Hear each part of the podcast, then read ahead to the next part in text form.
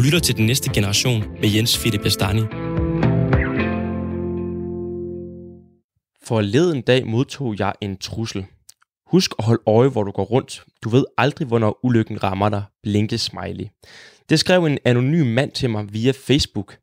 Han reagerede på et øh, opslag, jeg havde skrevet om balladen med bønnekald i Gellerup, som siden blev skrevet om til en artikel af den tidligere stram kurskandidat, den højre radikale Uwe Max Jensen, og derefter delt på ja, Stram Kurses Facebook-side. Det var ubehageligt at modtage den her trussel, øh, selvom at den var en smule fordækt formuleret. Og desværre var det ikke første eller eneste gang. At jeg modtog en trussel, det er nemlig langt fra en isoleret hændelse. Tværtimod så er det en del af virkeligheden for mange af dem, mange af os, der benytter sig af sin ytringsfrihed offentligt. Folk, der tror på noget, mener noget og endda drister sig til at sige det højt. Og det er ikke kun et problem for de mennesker, der trues og som må døje med den angst, det i varierende grader fremkalder. Det er faktisk et problem for selve ytringsfriheden og dermed selve vores demokrati, som netop beror sig på frie offentlige ytringer. Og faktisk så er det ifølge ytringsfrihed, Ytringsfrihedskommissionen, undskyld, det er et langt ord, en stort anlagt kommission med prominente kommissionsmedlemmer, den største trussel mod ytringsfriheden i Danmark. Kommissionen den har netop udgivet en såkaldt betænkning, som er resultatet af dens flereårige arbejde. Og den her betænkning den er over 800 sider lang og beskæftiger sig med alt fra fake news til offentlighedsloven. Og blandt alle de her mangfoldige emner, som den har beskæftiget sig med, så anser den netop trusler som den største trussel mod ytringsfriheden.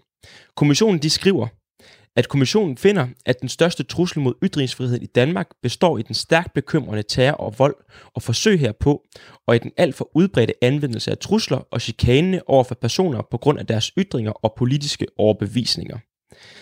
Videre skriver de faktisk også i en kronik i politikken, at mellem 8 og 10 procent af befolkningen har overholdt sig fra at ytre sig på sociale medier eller i traditionelle massemedier på grund af risikoen for trusler om vold. Trusler om vold er meget alvorlige for dem, det går ud over, men det er også gift for borgernes udøvelse af deres grundlovsfæstede ret til at ytre sig frit. Det er altså Ytringsfrihedskommissionens ord. Og dem vil jeg gerne følge op på i dag, i dagens næste generation, som også er den sidste udgave af den næste generation. Mit spørgsmål er derfor, er ytringsfriheden troet af trusler? Og i så fald, hvad kan vi gøre ved det, så vi sikrer, at ytringsfriheden ikke blot står i loven, formelt, men findes i det levede liv reelt. Til slut i programmet, der spørger jeg Jeppe Brugs, retsordfører for Socialdemokratiet, om netop det, og om hvad for nogle initiativer, som regeringen påtænker at tage for at sikre øh, ytringsfriheden øh, fra trusler. Men inden da, der skal jeg tale med to personer, der på hver sin side af det politiske spektrum har oplevet truslens konsekvenser på egen krop og på egen ytringsfrihed. Undervejs vil jeg også forsøge faktisk at få fat på den mand, der troede mig, for at høre, hvorfor han følte behov for det, og, og for at høre, om han er villig til at trække truslen tilbage og potentielt give mig en undskyldning for den. Men allerførst her til start vil jeg ringe til David Tras, som er meningsmand, journalist og tidligere socialdemokratisk folketingskandidat, for at høre hans historie. Han skrev nemlig forleden i Altinget, at, og det er et citat, det ekstreme højre truede mig til at klappe i. Det vil jeg gerne spørge ham ind til. Hvad fik ham til at trække sig? Vinder troerne ikke netop, hvis man trækker sig? Og hvordan sikrer vi som samfund, at han kan vende tilbage til debatten? Du lytter til den næste generation med Jens Philip Astani. Hej det David. Hej David, det er Jens Philip. Øhm, hvad hedder det? Jeg ringer til dig, David Tras, fordi du jo har skrevet det her indlæg i, i Altinget, hvor du skriver, at det ekstreme højre troede øh, dig til at, at klappe af, øh, klappe i, undskyld. Og jeg kunne godt tænke mig lige at spørge dig her indledningsvis om, hvad det var, der fik dig til at trække dig fra den, den offentlige debat på udlændingeområdet? Ja, lad mig først sige, Jens Philip, at jeg har deltaget i den der udlændingedebat i rigtig mange år.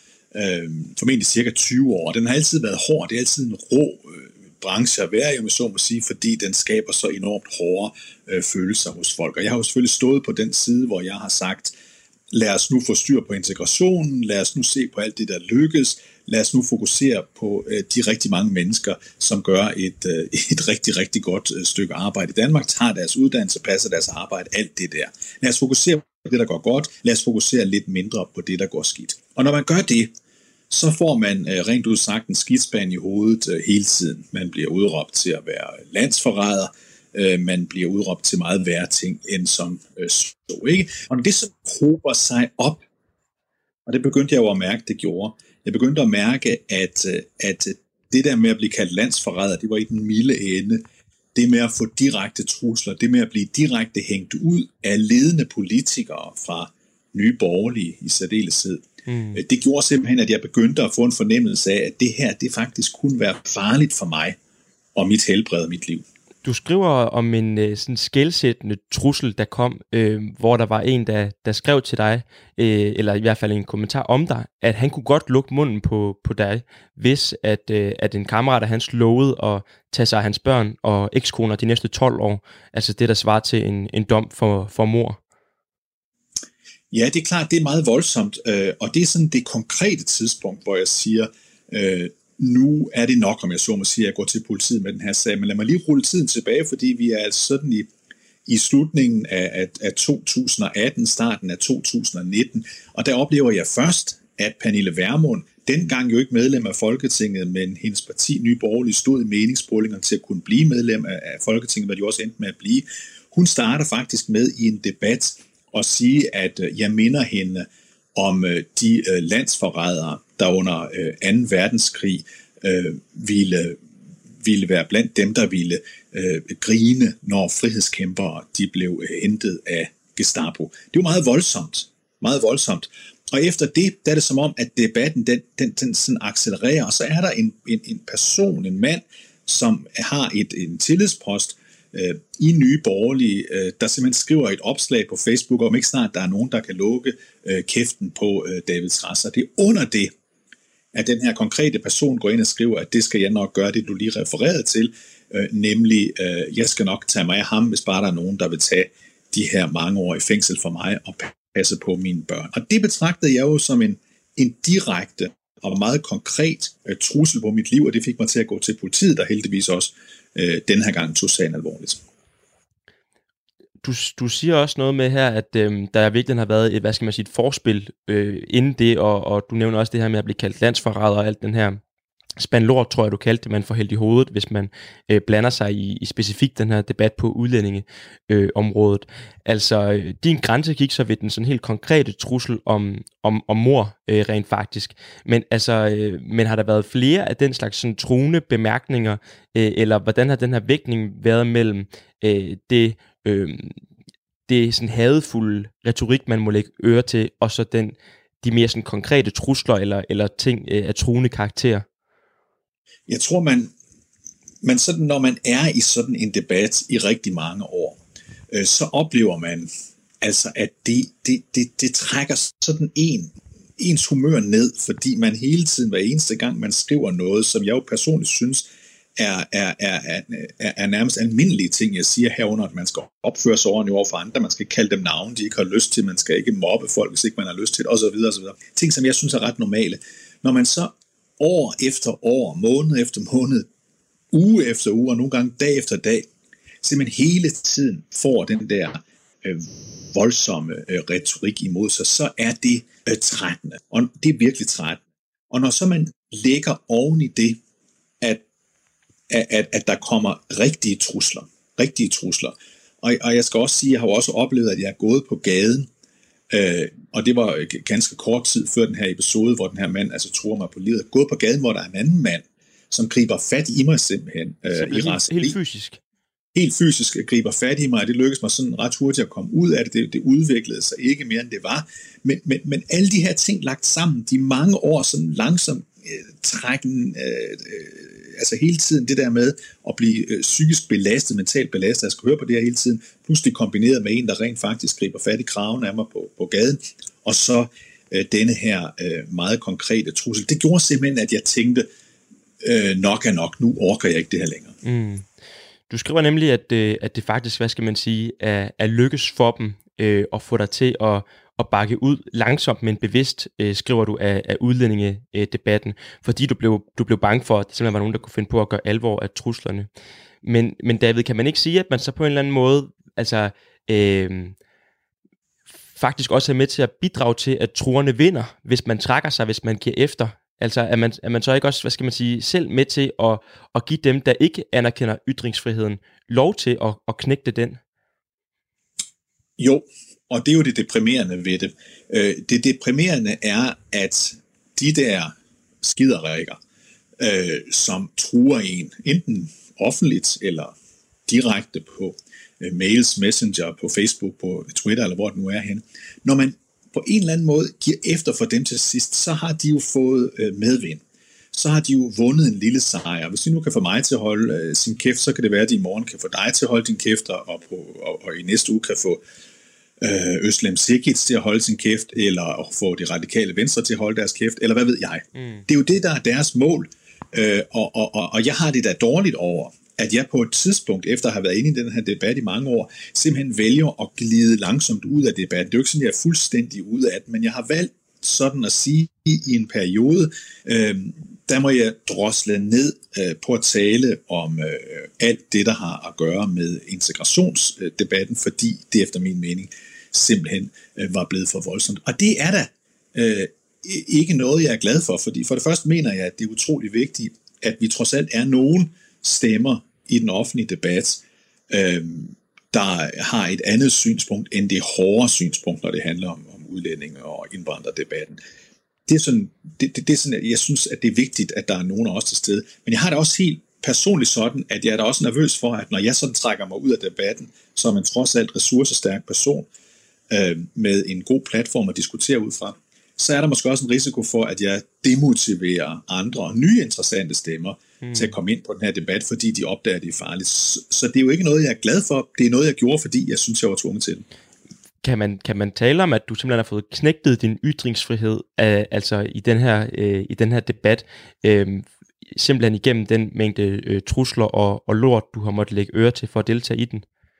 Altså jeg synes i hvert fald, at der er noget øh, tragikomisk over at se, at mange af de mennesker, der ikke kan få nok af at hylde øh, ytringsfriheden øh, dag ud og dag ind, øh, de er nogen af dem, øh, der gør allermest for at gøre det vanskeligt for sådan nogen, der har holdninger som dem, jeg har, øh, til rent faktisk at, at ytre sig. Det er jo ikke formelt. Der er jo ikke nogen, der har sagt, David, du må ikke sige det her, du skal stoppe med at sige det. Der er jo ikke nogen stat eller øh, nogen, der har besluttet, at jeg ikke må. Men, men, men i virkelighedens verden, så er det selvfølgelig sådan, at hvis man oplever trusler over længere tid, og de bliver mere og mere konkrete, øh, så skal der selvfølgelig noget til, at man i længden bliver ved med det. Og nu for mit vedkommende, der går det så hårdt ud over mig, i forbindelse med, at jeg er debattør på, på, på udlænding- integrationsområdet, islamområdet, ikke sandt?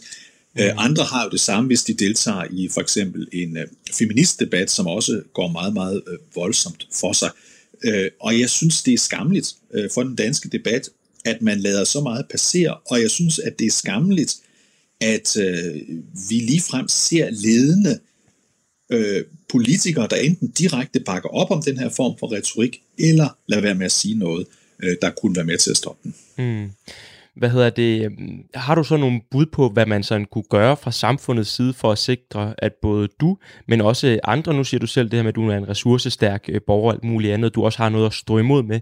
Altså hvordan vi sikrer, at, at folk, der gerne vil ytre sig, reelt set også har mulighed for det, uden at de skal øh, blive mødt af, af, af, af trusler og af andet, der kan få dem til at, at klappe i. Altså, hvad kan vi gøre for at sikre, at, at du kan vende tilbage til den her debat, uden at skulle øh, være, være simpelthen frygte øh, for, at der skulle ske noget øh, med dig, og også at den, den kunne blive åbnet op for, at flere måske vil have lyst til at deltage i den, som i dag afholder sig fra det, fordi at de er bange for de repressalier, de kan møde for at gå ind i den. Jeg tror, man altid skal huske på, at når man gerne vil lave noget om i et, i et samfund, så den ene måde, man kan gøre det på, det er sådan lovgivnings- og myndighedsmæssigt. Den anden, det er, hvordan man taler om øh, problemstillingen. Så lad os bare lige tage den der lovgivningsmæssige først. Jeg synes, det er utrolig vigtigt, at øh, der bliver sendt et signal øh, til politi og anklagemyndigheder om, at de her sager, når de rent faktisk dukker op, skal tages mere alvorligt, end de gør i dag. Øh, jeg var heldig med, at øh, de politifolk, der var på arbejde den der, jeg kom med min sag, øh, valgte at tage den her sag meget alvorligt, fordi jeg ved fra andre, der er gået til politiet med lignende sager, der er det blevet taget knap så alvorligt. Så jeg synes, det er utrolig vigtigt, at der kommer et signal til, til myndighederne lovgivningsmæssigt om, at det her, det skal altså tages alvorligt, sådan, så vi får statueret en række eksempler på, at folk de bliver dømt. Og i den her konkrete sag, vi talte om med mig, ja, der endte det jo med, at den her fyr, der truede mig, rent faktisk blev dømt. Det er mm. vigtigt. Det er sådan den lovgivning som myndighedsmæssig. Den anden, det er, hvordan vi taler. Hvis jeg lige bliver med den der lovgivningsmæssige, ja. fordi jeg skal ja. nemlig snakke med, hvad hedder det, med, med Jeppe Brugs, retsordfører for Socialdemokratiet her senere i, uh, i dagens uh, program. Um, og det med, at, at der bliver sendt et uh, signal fra politisk hold til øh, politiet og myndighederne i forhold til at tage, tage trusler alvorligt, det kan jeg i hvert fald bakke op om, vil jeg lige sige, for den trussel, som jeg også nævnte indledningsvis i programmet her, som jeg havde modtaget, husk at holde øje, hvor du går rundt, du ved aldrig, hvornår ulykken øh, rammer dig, Blinke smiley. Det var i hvert fald en trussel, som jeg inde på politikåren øh, ikke fik lov til at anmelde, fordi de mente, at øh, der ikke var noget at komme efter. De ville ikke iværksætte en, en eftersøgning. Så, da, så da, det, det vil jeg i hvert fald, øh, er noget af det, som jeg helt afgjort vil tage med videre til Jeppe Brugs, hvordan at, at, øh, at man på politisk hold sikrer, at, øh, at myndighederne de tager trusler så alvorligt, som man, man, man bør øh, tage dem. Ja, der kan man jo sige, at, øh, at, øh, at, at den måde, som myndigheder og lovgivere kan agere på her, det er, den ene det er, at de kan sige til, til, til politiet, tag lige de der sager mere alvorligt, end de gør i dag. Den anden er, at man også kan gå ind og sige, jamen altså, vi hæver simpelthen strafferammen for, hvad det er, øh, der, man, man kan blive dømt for, når man gør sådan noget som det her. Så de der to ting, altså være mere tilbøjelig til at tage sagerne op. Nummer to, måske også se på, om strafferammen er for lav i øjeblikket. Sådan at man rent faktisk får sendt nogle meget tydelige signaler til de folk, der måtte have lyst til at gå rundt og true, enten hyggetrue, som jeg tror, man kalder det, øh, som du var udsat for, eller rigtige trusler, om jeg så må sige, øh, som er uundgåelige, som er helt tydelige. Altså, at, at man simpelthen forfølger dem mere. Så det er sådan den, den, det er den juridisk-politiske del af det. Det er den juridisk-politiske del af det. Så havde du også et andet bud, som var mere på, på den måske kulturelle del. Lige præcis, men det er jo fordi, at jeg mener jo i al almindelighed, når man sådan for alvor flytter et folk, så er det jo fordi, der er nogle ledende personer, for eksempel øh, ledende politikere, ledende øh, organisationsfolk, der går ud og siger noget meget tydeligt. Lad os bare tænke på det helt store, altså da Martin Luther King i sin tid i USA øh, startede og løftede den amerikanske borgerretsbevægelse for sorte, der havde han jo sin berømte tale, der hed I have a dream, altså jeg har en drøm om et bedre samfund. Disse ord, han sagde der, betød jo, at hele det amerikanske samfund skiftede kurs der i 1960'erne, fra at man ikke var villig til at give bedre borgerrettigheder, til man pludselig var villig. Så det handler om, at et forbillede kan godt stille sig op, og her synes jeg jo, at jeg savner, at lidt flere af vores ledende politikere, og jeg taler ikke kun om, om dem, der sidder i regeringen, jeg taler også om dem, der andre, der måtte sidde i Folketinget, de tydeligere sagde fra, når der var eksempler på nogen, der gik for langt, og ikke sådan slog det hen øh, som noget, man sådan bare må finde sig i, når man deltager i den offentlige debat. For det kan ikke passe, at for eksempel du eller mange andre skal finde sig i at få en besked om, at Nå, jamen, du må finde dig i lidt af hvert, når du, har, øh, når du deltager i den offentlige debat. Men jeg er helt med på, at man skal finde sig i, at ens argumenter skal efterprøves, men jeg er aldrig med på, at vi skal finde os i, at vi skal gå og være bekymret for, om der sker noget, når vi går rundt på gaden. Og øh, det bliver ordene fra dig, David Tras, i denne omgang. Øh, meningsmand, journalist og tidligere socialdemokratisk folketingskandidat. Tak fordi, at øh, jeg måtte ringe til dig og høre din historie og, øh, og dine bud på, hvad vi kan gøre for at øh, sikre, at ytringsfriheden ikke bliver knægtet af, af trusler øh, imod de folk, der benytter sig af den. Øh, tak skal du have. Tak skal du have. Du lytter til Den Næste Generation med Jens Philip Bastani. I dag diskuterer vi, om ytringsfriheden er troet af trusler. Det gør vi, fordi det ifølge Ytringsfrihedskommissionen er den største trussel mod ytringsfriheden i Danmark. Omkring 10% af den danske befolkning har ifølge førnævnte kommission afholdt sig fra at ytre sig af frygt for trusler om vold. Og hvad er ytringsfriheden en ellers værdsat værdi værd, hvis vi tillader trusler at knægte den? Det diskuterer vi i dag i den næste generation. Og som sagt, så blev jeg selv forleden dag udsat for en øh, trussel, som jeg postede offentligt på min Facebook-side efterfølgende. Mange de udviste sympati, forståelse og opfordrede mig til at anmelde truslen. Men der var også nogen, der gik i den anden grøft og sagde, at jeg pev. En af disse, det var Firuze Basraf Khan, der er kunstnerinde, og som øh, førhen også har været hovedperson i mange sager om ytringsfrihed og trusler imod den, som følge af hendes islamkritiske kunst og hendes tidligere engagement i Trykkefrihedsselskabet. Og øh, hende ringer jeg nu til, Øh, dels for at høre, hvorfor hun reagerede på min trussel, som hun gjorde, og dels for at høre, hvilke trusler hun selv har fået, hvordan de har påvirket hende som person og som kunstner, samt hvad hun mener, vi skal gøre for at sikre ytringsfriheden. Hej Jan. Hej Firuze. Dejligt, at du øh, har tid til lige at, at snakke med her ja. i, i dag. Jamen, om, det er også øh, dejligt, at øh, du skrev til mig. det er godt, at du har taget fat i en, som ikke er nødvendigvis enig med dig. Det kan jeg jo godt lide. Ja, men det er faktisk også en af grundene til, at jeg har valgt at, at ringe til, til netop dig, øh, Fiduse, fordi det er jo ikke nogen, øh, hvad skal man sige, hemmelighed, at vi to øh, politisk nok ikke kunne være mere uenige med hinanden i, i rigtig mange øh, spørgsmål. Øhm, ja. men, men netop... Jeg ved, jeg ved ikke helt, om vi er sådan helt vildt meget uenige. Nu, nu, er der jo også, nu er du også en hel del yngre, end jeg er. Øh, men jeg tror bare, at det er to forskellige måder at se verden på, så jeg tror faktisk godt, vi kan mødes på midten. det kunne godt være. Øhm, men en ting, vi i hvert fald kan, kan mødes om, øh, tror og håber jeg, det er kampen for ytringsfrihed og retten til at ytre sig uden frygt for, øh, at man skal møde ulovlige repræsalier. Øhm, fordi ja. den her kamp er i hvert fald ikke noget værd, hvis den kun handler om at forsvare ytringsfriheden for, for sine egne, for dem, man er enige med. Altså netop ytringsfriheden, som jeg ser den, er, er først noget værd, når man også er villig til at kæmpe for øh, dem, man er allermest uenig med, ret til at ytre Lige sig. Lige præcis. Øhm, Lige præcis, ja. Og det er derfor, du også er inviteret med. Øhm, ja. Men også fordi, at da jeg modtog den her øh, trussel øh, for, øh, for en uges tid siden efterhånden, og jeg lagde det op på Facebook, at, øh, at jeg havde, havde fået den, og jeg synes, det var for dårligt, at øh, man skulle øh, finde sig i det eller acceptere det, øh, så, øh, så, så svarede du på en lidt øh, uortodox måde, øh, synes jeg i hvert fald. Du skrev til mig, øh, Fiduce, øh, du har vist aldrig rigtig fået nogen trusler på livet. Det, du har modtaget, er jo fuldstændig til grin. Jens, tag dig sammen for helvede. Og så en, en blinke eller grine smiley. Øh, ja. Altså, hvad fik dig til at reagere på, øh, på den måde? Ja, men altså, for det første vil jeg lige sige meget hurtigt, så der er ikke nogen, der kommer i tvivl om, hvad det er, jeg mener. Det jeg mener, det er først og fremmest, at det er jo selvfølgelig uacceptabelt, at der er nogen, der modtager de her beskeder. Og den besked, som du har modtaget af ham her gutten, som er under et eller andet dæknavn, jeg kan ikke engang huske, hvad han hed, og jeg ved ikke, hvad for en øh, debattråd, han har skrevet i, hvad for en sammenhæng det var, men den er jo fuldstændig perfid. Den, det er totalt en spasser besked. Det, jeg mener med det, det er, at jeg har modtaget rigtig mange af de her åndssvage, perfide, hvad skal man sige, trusler.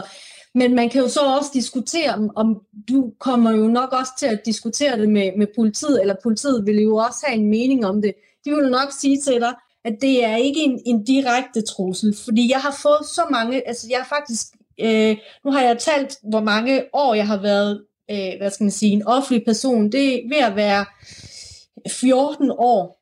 Og jeg har fået rigtig mange af dem der, hvor, hvor der for eksempel sådan noget med, ja, øh, fuck dig, din luder, du, jeg kommer og knæpper dig. Det er jo mm. ikke, altså det, det er jo en spasser kommentar, ikke? og man kan jo alle sammen blive enige om, at den er fuldstændig langt ude og perfid, og jeg ved ikke hvad. Mm. Men, men det er ikke en, sådan en reel trussel, trussel, fordi den kan jo egentlig også analyseres på en anden måde, at han vil, vil lige minde om, at øh, du skal passe på, hvor du går hen, fordi det kan jo godt være, at der er nogen, der vil angribe dig, eller whatever. Ja, eller der kan falde en, altså, en tagsten ned fra et, et, et tag og ramme ind i hovedet. Det kan sagtens være velment, øh, kan, man, kan man i hvert fald tolke den, som hvis man ja. skal være gavmild.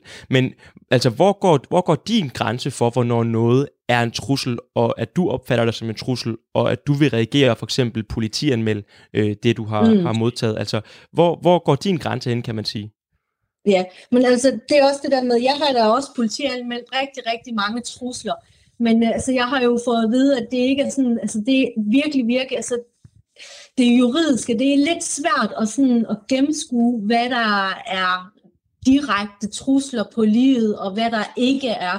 Fordi at, øh, altså min rigtig trussel, øh, sådan rigtig trussel, trussel, hvor jeg følte mig virkelig, virkelig bange, kan man sige, det var, øh, jeg har også været blogger på, på Jyllandsposten, men det er så en del år siden, hvor jeg havde skrevet om øh, med kvinderettighederne øh, i, øh, i Mellemøsten, mm. hvor der var en irakisk mand, der, der skrev sådan offentligt øh, på min, øh, min, min JP-blog. På det tidspunkt, der kunne man bare øh, uploade øh, et navn, og så bare skrive anonymt eller et eller andet. Det var ikke sådan Facebook-profilen, der, der poppede op, fordi dengang, der, det brugte man ikke. Mm. så skrev ham her, den irakiske mand, at øh, han vil, øh, først vil han voldtage mig, og så skære, skære, mig, skære mig op, og så fodre mit, mit, øh, mit kød til hundene. Og hvor han så øh, endte med at hylde Hezbollah og det iranske regime. Og det synes jeg, det var, det var ret vildt. Og på det tidspunkt Ja, var det jeg... lyder også det var- helt afsindigt voldsomt jo. Jeg bliver snart 38, men på det tidspunkt, der var jeg, jeg tror, jeg var 23-24 år, og jeg synes virkelig, at det var, det var virkelig grænseoverskridende. overskridende. Øhm, jeg meldte ham, og øh, TV2 øh, endte så med at finde ham, og bankede øh, på hans dør. De mødte op øh, på hans dør og bankede på, og så åbnede han, og så fik han sådan en mikrofon lige i smasken, hvor et, øh, TV2-journalisten øh, spurgte ham, hvorfor han egentlig havde troet mig, om han ikke syntes, at det var voldsomt. Og han stod bare sådan uden at trække en mine, så sagde han, jamen øh, hun har krænket min religion, og jeg mener, at jeg har ret til at, at, at ytre mig. Mm. Og hvor man bare siger, jamen du har da ret til at ytre dig, men du, du, øh, du truer jo direkte en og, øh, og voldtage og myrde. Øhm, men men øh, politiet mente ikke, at øh, det var en reel trussel, fordi de havde nemlig også talt med ham, hvor han mente, at det, øh, det var ikke hans mening. Det var slet ikke på den måde. Og det synes jeg var ret vildt, men det skal også lige hilses, øh, jeg skal lige hilse at sige, at der er sket virkelig meget Men- i debatten fra dengang For- for lige at- jeg startede, og så til nu. For lige at blive ved det, øh, ved det du siger først, altså, altså til dengang, der skete der faktisk ikke noget. Der, der, der strandede sagen simpelthen hos politiet, øh, Ja. fordi at, at de mente ikke, at der var noget at komme efter. Nej, Men for dig personligt, er- så var det langt over grænsen for, hvad du ville acceptere. Ja, ja. Og det er også derfor, jeg, jeg mener, at den, hvad skal man sige, den besked, du har fået, det er totalt en perfid besked. Mm. Altså, det er, men det, jeg mener ikke rigtigt, at det sådan er en trussel-trussel, men jeg kan godt forstå, at du føler dig ramt på det. Du sagde men, også, øhm, du var men han er jo bare med, en idiot. Du, du fandt jo også ud af, hvem han var og det hele. Han jo bare sådan en ja, og jeg, idiot. og jeg prøver også at komme i kontakt med ham her senere i, i, i programmet øh, i dag. Øhm, hvad hedder det, for selv at snakke med ham om, hvorfor han følte behov for at skrive den øh, trussel der. Men det jeg godt vil spørge dig om, det er jo også fordi, det er jo ikke dig, der skriver trusler, du modtager dem jo. Øh, stik Ja. modsat, kan man sige. Altså, og du, du var ved at sige noget også med, hvordan det havde ændret sig, sig siden da, men jeg kunne faktisk godt tænke mig lige at høre dig sådan lidt mere personligt, altså hvordan det, hvordan det har påvirket dig at skulle leve øh, med, de her, øh, med de her trusler, fordi du har fået rigtig, rigtig mange øh, af dem. Du skrev også, at, at, øh, at, at jeg talte med en, som havde fået trusler i over 10 år. Altså, hvad, Ja. hvad gør det ved dig, og hvad har det gjort ved dig? Jamen, det har det jo bare... at Jeg er faktisk blevet øh, stærkere, kan man sige. Jeg, øh, jeg er blevet hårdhudet, kan man, kan man sige, og jeg er pisselig glad. Hvis der er nogen, der tror mig, så får de hele armen. Øh, og du ved jo godt, at jeg går ikke op i tonen. Jeg tænker, at tonen, den skal være fri. Man skal være ligeglad med tonen. Men grænsen, grænsen, den skal gå der, hvor man ikke skal opfordre til mor, selvtægt øh, og, øh, og tro øh, folk, som man er uenig med på livet. Hmm. Det er, det er der, hvor grænsen den går. Fordi jeg tænker, hvis man går hen og taler meget mere om tonen, så kan du ikke komme debatten til livs. Altså hvis du virkelig gerne vil have den gode, hvad skal man sige, øh, den gode debat, øh, debattone til livs, jagten på den gode debatkultur, så skal du rent faktisk skære det ud i pap for de idioter, som ikke forstår, hvordan en debat den skal køre. Øhm, og det er også det der med, jo mere du er uenig, jo bedre er det, hvis man kan lade være med at tro folk på livet. Absolut. Så kan man nemlig komme øh, tættere på hinanden, og man kan, kan sige, sige. det her med, det men, her med tonen, men Jens, ikke? Altså, jeg vil også det, gerne sige, at de her mennesker, der skriver på den måde, som du også har modtaget, og dem, der, der tror mig, det er, det, det er jo en identitetskrise, kan man sige. Hvem er det, du har modtaget trusler fra? Altså nu har du sagt lidt om, hvad, hvad det er for noget, for eksempel trusler om voldtægt og mor og sådan noget, men hvem er afsenderne, ja. og, og hvad er det, de reagerer på? Altså hvad er det for en type mennesker, og, og, som du oplever har stået bag truslerne til dig, og, og, og hvad er det, som har fået dem til at, at, at krydse den røde grænse, og ikke bare skrive grimt, men også skrive truende? Ja, men altså, det, jeg ved ikke, øh, altså, det jeg laver, det er jo meget, at det, jeg igennem min, min kunstværker og som offentlig person, der skriver jeg meget om menneskerettigheder, primært kvinderettigheder i Mellemøsten, og jeg går meget op i, hvad skal man sige, det religiøse. Mm. Og når man gør det, så ved man jo godt, der er et, en, øh, en, hvad skal man sige, det er jo primært øh, mænd med han etnisk baggrund end dansk, som flyner op i det røde felt. Og det er jo også dem, der mest øh, har en identitetskrise. Ikke? Og den måde, man sådan kan komme dem til livs på, komme dem lidt i møde, det er at sige til dem, ved du hvad, du må meget gerne være uenig, men du, det skal bare gå på den demokratiske måde. Det vil sige, du skal ikke opfordre til, til vold, mor eller selvtægt eller noget som helst. Du må gerne være uenig. Og ved du hvad, det er faktisk, det, det virker. Det virker ikke 100%, men hvis du bare nævner det der med, at de må faktisk gerne være uenige, så, så har du faktisk vundet øh, debatten. Mm. Så, det er også så, fordi... Altså anerkende uenigheden, kan man sige, men, men, men insistere på, at den skal ske på demokratiets præmisser.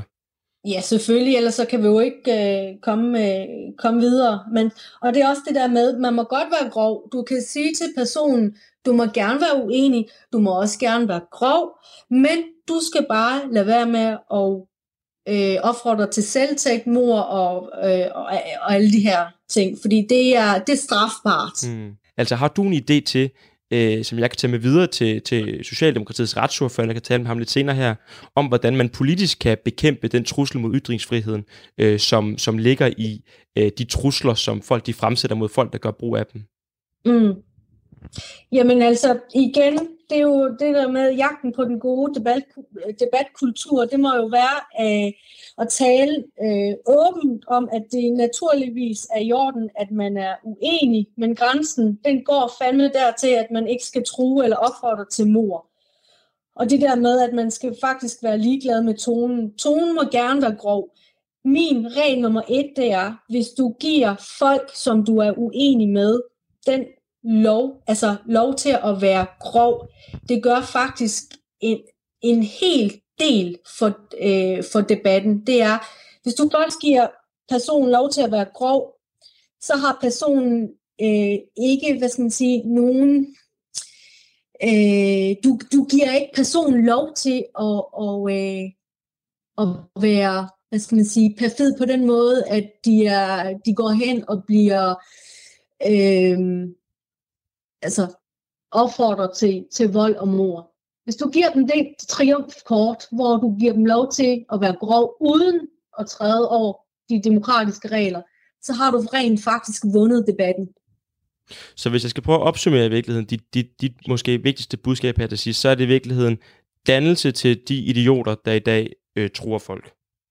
Ja, Alright. Og selvfølgelig, hvis det er nogle virkelig grove trusler og sådan noget, uanset om man er, øh, om man ikke er helt, øh, hvad skal man sige, øh, sikker på, om det er en trussel ej, så vil du bare sende den videre til politiet, og så må de tage en, øh, en, øh, en stilling til det. Det synes jeg ikke, at det skal være op til personen selv, men man kan jo stadigvæk godt diskutere det, selvfølgelig kan man det, mm. men det det er meget vigtigt for alle folk, som er offentlige personer, det er, regel nummer et, det er, man skal sige til sig selv, okay, de her idioter, de har en eller anden form for identitetskrise, de fatter ikke, hvordan man skal debattere med folk, som man er uenig med, og så give dem nogle redskaber, hvor de, de, de, deres proces, altså tankevirksomhed, den kan laves lidt om, skridt for skridt. Det, altså, det kan jo tage rigtig, rigtig lang tid, mm. men det er i hvert fald den måde, som jeg synes er bedst. Altså, du kan, du kan godt ringe til en politiker på Christiansborg, men altså, du, du vil jo ikke få noget, altså et eller andet svar, du kan gå videre med. Altså, det er jo, det er jo, det er jo stadigvæk debat for debattens skyld. Jo, personen vil nok sige, at det er også for galt, og det må vi kigge nærmere på i vores øh, juridiske rådgivning og alt det der med, de, de kommer ikke videre. Altså hver gang jeg har fået en eller anden form for trussel, så, øh, så ringer journalisterne til en politiker på Christiansborg, og så siger politikeren, ja, men det må vi lige tage op med, og det er jo også noget værre lort, og altså, du, du, du får ikke noget ud af det. Jeg prøver alligevel, og så ser vi, hvad der sker. Men ja. tusind tak, fordi du havde, øh, du havde lyst, Fiduce, til at, at tale øh, med mig om, om, om, hvordan du har oplevet trusler, hvad du tænker om det. Det har, øh, det har været rigtig godt at få det perspektiv med ind i debatten. Så tak skal du have. Jamen, tak fordi du skrev til mig. Det var en fornøjelse. Du lytter til Den Næste Generation med Jens Philip Bastani. Og i dag der taler vi som sagt om ytringsfriheden, og om hvorvidt den er truet af trusler. Det gør vi, fordi at øh, den ifølge Ytringsfrihedskommissionen, der netop er blevet færdig, øh, faktisk er den største trussel mod ytringsfriheden i Danmark. Omkring 10% af den danske befolkning har ifølge førnævnte kommission afholdt sig fra at ytre sig af frygt for trusler om vold. Og hvad er ytringsfriheden en ellers værdsat værdi værd, hvis vi tillader trusler at knægte den? Det diskuterer vi i dag i den næste generation.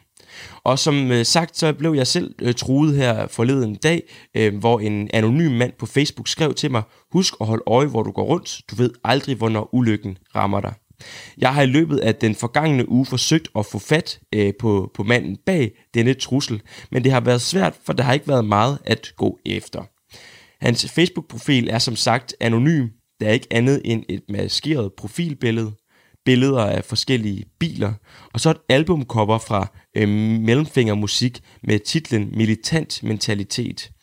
Det eneste forhold, vi har til fælles på Facebook, ja, det er medlemskab af en gruppe om fiskeri i Danmark. Ellers var der ikke noget at gå efter. Udover en bil, en bil, der gik igen, også på en anden Facebook-profil, hvor at man kunne se, at de havde samme nummerplader. Øhm, hvor at det på den lukkede profil var dårligt slørede nummerplader, og på den åbne profil var synlige nummerplader. Og øh, det får, får mig frem til at tro, at øh, den mand, jeg har fundet her under rigtigt borgerligt navn, er von Eitzens virkelige identitet. Og heldigvis kan man finde hans nummer på krak, så jeg ringer ham op i den tro, at det er von Eitzen. Er du von Eitzen, spørger jeg ham. Og dertil svarer han, nej, det er min kammerat. Jeg spørger så, om jeg kan få hans nummer, og han lover mig, at han vil ringe og høre øh, von Eitzen ad. På det tidspunkt der, der er han helt venlig og behjælpsom. Der er intet ondt blod imellem os, og han, øh, han lover at hjælpe med at prøve at se, om, om han må skaffe mig von Eitzens nummer. Jeg får sådan en sms to minutter senere. Han vil ikke have, at jeg giver hans nummer ud. Svar tilbage. Okay, men sagde han, om han havde lyst til at ringe til mig i så fald. Beklager ulejligheden. Det havde han ikke, for han vidste ikke, hvad det drejede sig om, får jeg at vide i en nummer to sms fra von Eitzens kammerat. Jeg ringer så tilbage til ham. Øh, den her gang, der fortæller jeg, hvad det drejer sig om. Jeg fortæller mig, at von Eitzen har sendt mig, hvad jeg anser som en trussel. Og øh, det får ham til at sige, at han gerne vil gøre endnu et forsøg for at få von Eitzen i tale. Men fem minutter efter ringer han tilbage, og tonen den er forandret. Han er en helt anden mand, brysk i stemmen, og spørger uden omsvøb, er du journalist? Du skal ikke kontakte mig igen. Jeg ved godt, hvad det her det drejer sig om. Øhm, og jeg spørger så, hvad det drejer sig om, for jeg kan mærke, at han tydeligvis har fået noget at vide, som har øh, fået hans øh, pis lidt i, i kog, og fået ham til at ændre sit syn på, på mig. Og så siger han, at det drejer sig om, at jeg har været ude at hylde muslimer i Gellerup med bønnekald og pis mig i øret, øh, som han siger. Og, øh, og det ved jeg jo godt, øh, men det jeg gerne ville, var jo at tale med von Eitzen om, hvorfor at min hyldest til muslimerne i Gellerup her, øh, hvorfor at den har fået von Eitzen til at føle behov for at tro mig. Men von Eitzen, ja, ham får jeg ikke fat på, lyder meldingen fra hans kammerat, som til gengæld dog lover, at der ikke kommer flere trusler. Jeg gør et aller sidste forsøg. Jeg skriver til von Eitzens anonyme Facebook-profil og, øh, og skriver helt venligt, om han, han ville have lyst til at snakke med mig om den trussel, for sådan opfattede jeg den, som han sendte til mig forleden dag. Jeg er nemlig nysgerrig på at høre, hvad der fik dig til at sende den, når vi nu ikke kender hinanden og ikke har nogen relation. Har du lyst til at tales ved? Alt godt, Jens Philip. Og to minutter senere, ja, da jeg blokeret fra von Eitzens Facebook-profil, uden at have hørt nærmere. Her stopper sporet altså her kan vi ikke komme længere i forhold til at få kontakt med von Eisen. Men hvis jeg havde fået kontakt til ham, ja, så ville jeg have spurgt ham om, hvorfor han, en velvoksen sønderjyde, har følt behov for at tro mig, et ungt menneske, han ikke kender, på Facebook, fordi jeg ytrer noget, han er uenig i. Hvorfor har han gjort det øh, bag en falsk profil med maske for sin mund? Hvordan forholder sig han til, til, at jeg faktisk har politianmeldt truslen? Hvad tænker han om det? Og så vil jeg spørge, om han var villig til at sige undskyld, trække truslen tilbage og love, at der ikke kom flere trusler i fremtiden. For så vil jeg faktisk også være villig til at trække min politianmeldelse øh, tilbage. Intet af det her bliver det gengæld desværre muligt, for von Eitzen han øh, har blokeret mig og er ikke vendt tilbage på mine henvendelser. Du lytter til Radio 4. Og vi snakker stadigvæk om, hvorvidt ytringsfriheden den er truet af trusler. Og her til slut, som jeg har sagt i løbet af programmet, der øh, vil jeg ringe Socialdemokratiets retsordfører Jeppe Brus op for at høre, øh, hvordan Socialdemokratiet, regeringspartiet, forholder sig til, at hver cirka 10. dansker afholder sig fra at ytre sig øh, af frygt for øh, trusler om vold. Hvad har de, øh, vil de acceptere den måde, det er på i dag? Og hvis ikke, jamen, hvad er de så villige til at gøre for at sikre, at ytringsfriheden den ikke bliver knægtet? Hej Jeppe, det er Jens Philip fra Radio 4. Hej. Jeppe Brus, du er jo retsordfører for Socialdemokratiet, og øhm, hvad hedder det, øhm, din øh, justitsminister, han har lige taget imod Ytringsfrihedskommissionens betænkning. Øhm, og i den her betænkning, der skriver de, at trusler om, om vold øh, øh, i forbindelse med folks brug af ytringsfriheden, øh, er en af de største trusler for ytringsfriheden. Øhm, og at frygten for disse trusler, de faktisk har afholdt cirka hver tiende dansker fra at ytre sig offentligt. Hvad tænker Socialdemokratiet, regeringspartiet, om, øh, om det?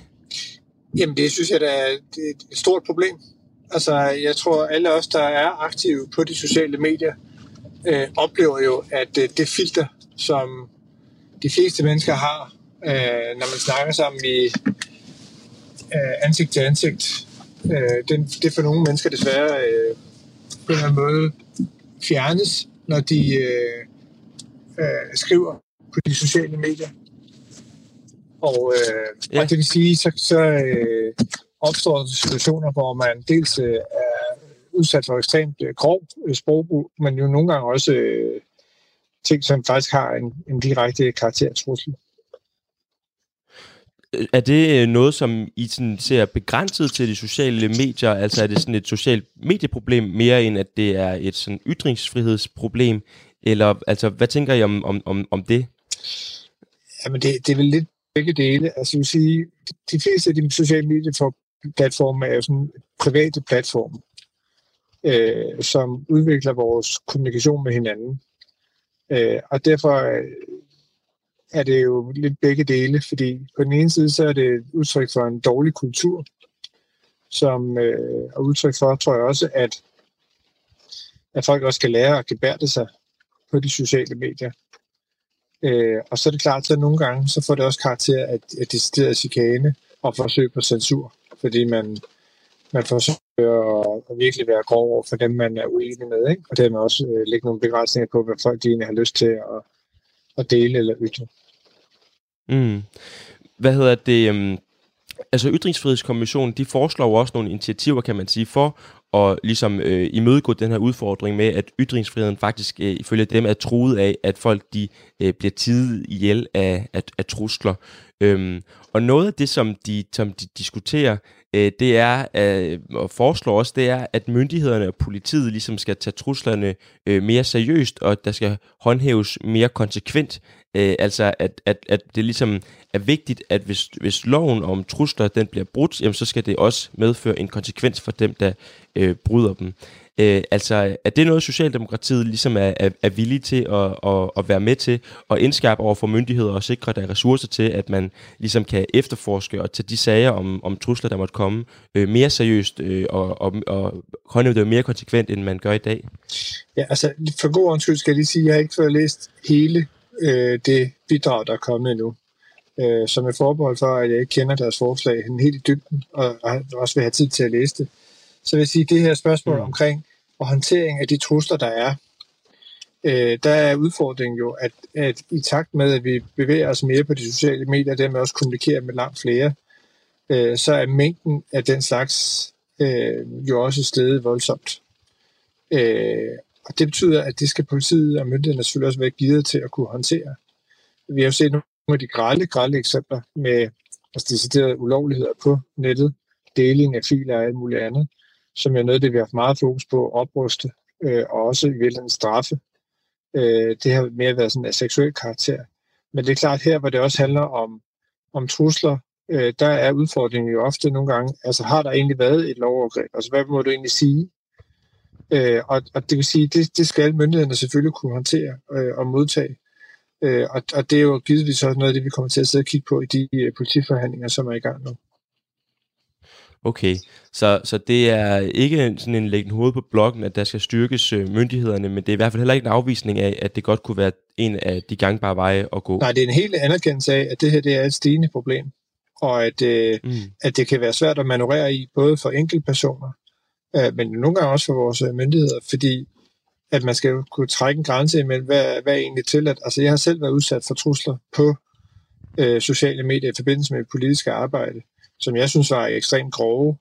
Og da jeg så ligesom gik videre med dem, så fandt jeg ud af, at det var faktisk ikke ulovligt. Altså fordi der er, der skal ret meget til, for at en, en trussel er, for at det bliver opfattet som en trussel, der er ulovlig.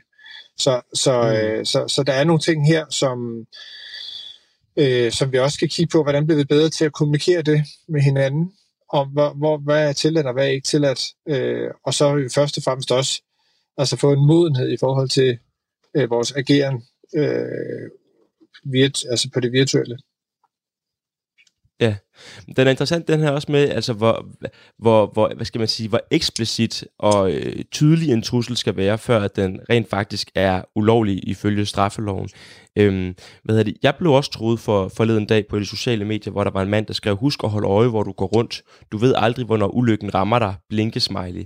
Øhm, og da jeg prøvede at anmelde den til politiet, der sagde de også til mig, at øh, der var ikke noget at komme efter, øh, fordi at den simpelthen var for fordækt formuleret.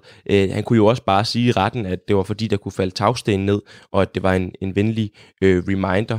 Øhm, men øh, gør I jer nogle sådan øh, idéer i Socialdemokratiet om, øh, hvordan at, at I mener, at man bør håndtere den her slags, øh, som du også selv siger, du har oplevet, trusler, som ikke er, jeg dræber dig, men som mere øh, er, er, er, er sådan lidt slet skjulte og, øh, og, og lidt mere fordægte i sin formulering?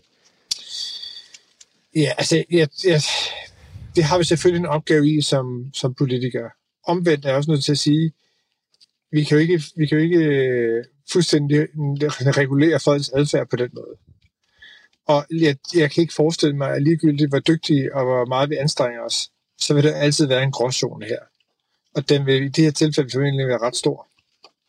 Øh, forstået på den måde, at vi kan jo ikke, vi kan ikke lave så detaljeret lovgivning, at vi præcis tager højde for alle de ting, som folk kan finde på at ytre sig omkring. Så derfor er der selvfølgelig et ansvar, politisk ansvar for at sætte nogle rammer op, også for at regulere de sociale medieplatforme. Og det er også noget af det arbejde, vi er i gang med, at kigge på, hvordan kan vi gøre det, hvad for nogle, øh, hvad for nogle rammer min energi skal navigere indenfor. Og så er jeg også nødt til at sige, at det her også så meget andet handler om, hvad det er for en kultur, vi har, øh, og hvad er det for en omgang, vi har med hinanden. Øh, og der har vi alle sammen et ansvar for at prøve at bidrage til at, at gøre det bedre. Mm. I forhold til, til, du først, til du første, du sagde det her med, at der altid vil være nogle, nogle, nogle, nogle gråzoner, så kan man måske også spørge, men altså, hvem er det så gråzonerne øh, skal komme til, til, til, til, til gavn? Altså fordi, at da jeg var nede og prøve at anvende min øh, trussel, der fik jeg videre politiet, at der var ikke noget at, at komme efter her. Og, og det kunne måske lyde lidt, øh, lidt barskt, sagde politiet, men det er også konsekvensen ved at ytre sig, at man kan få øh, sådan nogle trusler, som ikke juridisk måske er trusler, øh, tilbage i hovedet. Men, men, men synes I i Socialdemokratiet, at, altså, at det skal være konsekvensen ved at ytre sig, altså at man må leve med som person, der benytter sig af sin ytringsfrihed, at man kan få nogle mere eller mindre fordækte trusler, som øh, myndighederne så ikke har noget øh, mulighed for at stille noget op med? Nej, naturligvis mener jeg ikke, at man skal acceptere at leve med det. Omvendt, så er jeg også nødt til at være ærlig og sige, at vi kan, vi kan ikke regulere os 100% ud af det. Altså, fordi så, så skulle vi være et helt andet statsapparat, end det vi har. Altså, fordi vi jo, vi jo hylder også at have ytringsfrihed. Og med det, der kommer mm. jo altså også øh, den ulempe, at folk har også ytret sig, lov til at ytre sig ekstremt kritisk om os andre. Øh, så, så det her, det er jo sådan en klassisk dilemma imellem på den ene side, vil vi gerne have ytringsfrihed, på den anden side, så følger der selvfølgelig også nogle ting med, som kan være ubehagelige. Og så skal der selvfølgelig være en grænse for, hvad man må, øh, og hvad der er strafbart. Øh, men, men hvis vi begynder at indsnævre den voldsomt, altså det er strafbart at komme med noget, der insinuerer noget. Altså, øh, og i dit eksempel der, som, som du selv har været udsat for, hvis forestillingen så er, at der så skulle sidde nogle politibetjente og efterforske det, sat op til en dommer, og man skulle have en stor apparat, der, der drøfter det. Altså, jeg tror godt, vi alle sammen kan mærke, at det vil være, altså, vi skal have mange, mange, mange flere øh, betjente og meget større retsvæsen, hvis det skulle kunne lade sig gøre, og meget større kontrol. Så, mm. så der, der er altså, det, det er desværre det dilemma, at på den ene side, så vil vi gerne have ytringsfriheden, og den hylder vi, og den skal vi holde fast i, og den skal vi værne om. Øh, og på den anden side, så er der også noget her, som også er udtryk for en rigtig dårlig kultur. Og der synes jeg, vi kan have en opgave i også at, selvom det er jo private platforme, så kan vi jo godt kigge på, at, altså, er vi dygtige nok til at, øh, at håndtere de, de rammer, som de øh, opererer under hvad hedder det, lige her til sidst, så vil jeg også høre, fordi der er også et mindretal i den her ytringsfrihedskommission, øh, som siger, at det, det er ikke nok, at, øh, at man bare øh, er mere konsekvente med de gældende regler. Øh, der er faktisk nogen, der anbefaler, at man gennemfører en skærpelse af straffen i de tilfælde, hvor en strafbar handling har til formål at forhindre den forurettede i at anvende sin ytringsfrihed, som de formulerer det i teksten. Altså, er det også noget, Socialdemokratiet leger med tanken om, simpelthen altså at skærpe straffen for ytringer, der har, der, eller altså, trusler, der simpelthen har til formål at knække ytringsfriheden for, for den enkelte? Ja, så, så langt er vi ikke nået ned i at, at drøfte øh, forslagene endnu, skal jeg være ærlig at sige. Men, øh, men det vi kigger meget på i øjeblikket, det er jo, altså det er øh, de vilkår, som platformene øh, opererer under. Og hvad, hvad skal der være for nogle regler for det? Altså for eksempelvis, hvor hurtigt er man til at fjerne øh, ulovligt materiale, øh, og, og øh, i forhold til ytringsfriheden, så har vi jo haft en, en, lang diskussion efterhånden om, om, om, om her fænomenet Tommy Robinson, og folk, der skriver det navn på mm. sociale medier og bruger det i, for at hæve deres ytringsfrihed, og så bliver opslagene fjernet. Og det er også en klassisk eksempel på, øh, at, at vi har en eller anden umodenhed i forhold til at håndtere det her spørgsmål. Altså fordi så ændrede man reglerne på et tidspunkt, så politikere godt må skrive det, men andre ikke må skrive det, og det ved, så, så jeg tror virkelig også, platformen også har svært ved at håndtere øh, det her spørgsmål. Øh, så, så derfor er det ekstremt relevant, øh, og derfor er det også noget, vi bruger meget tid på, og kommer til at bruge tid på, også i Folketingets retsudvalg, på at drøfte, hvordan kan vi øh, hvordan kan vi håndtere det her. Og der har vi faktisk planlagt i retsudvalget at have nogle høringer på baggrund af øh, Ytringsfrihedskommissionen, som præcis adresserer det her spørgsmål omkring balance mellem ytringsfrihed øh, og regulering.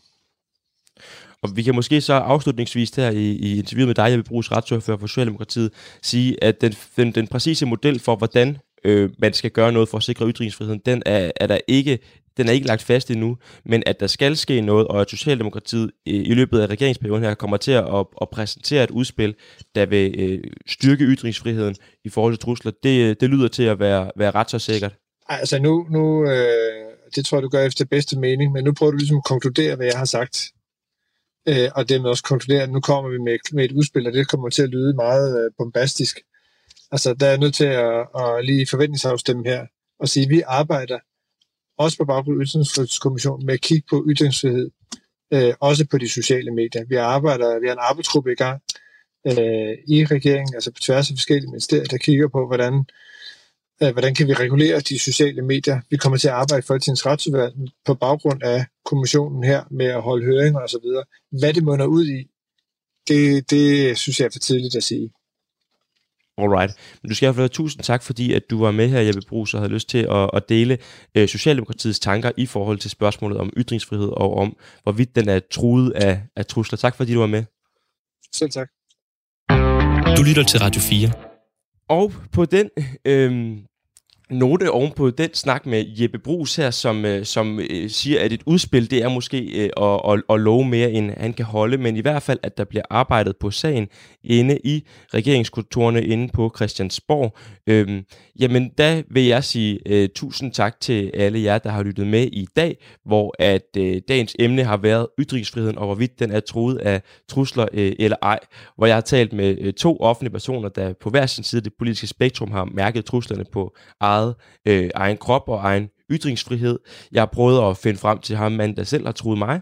Og så her til slut, der har vi hørt fra Socialdemokratiet om, hvad for nogle tiltag de ønsker at tage for at sikre ytringsfriheden. Og øh, som jeg også nævnte helt indledningsvis, så er det her sidste udsendelse af den næste generation. Så jeg vil lige slutte af med at sige også, at det har været en sand fornøjelse at få lov til at sende radio her de sidste mange måneder og, øh, og kæmpe for den næste generation. Og øh, trusler eller ej, med eller uden et radioprogram, så fortsætter den kamp i hvert fald også efter i dag.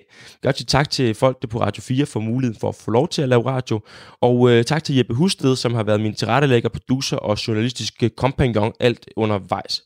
Og så selvfølgelig en stor tak til alle jer, lytterne uden hvem der intet program var. Tak for denne og sidste gang, men må ikke vi høres ved en gang i fremtiden.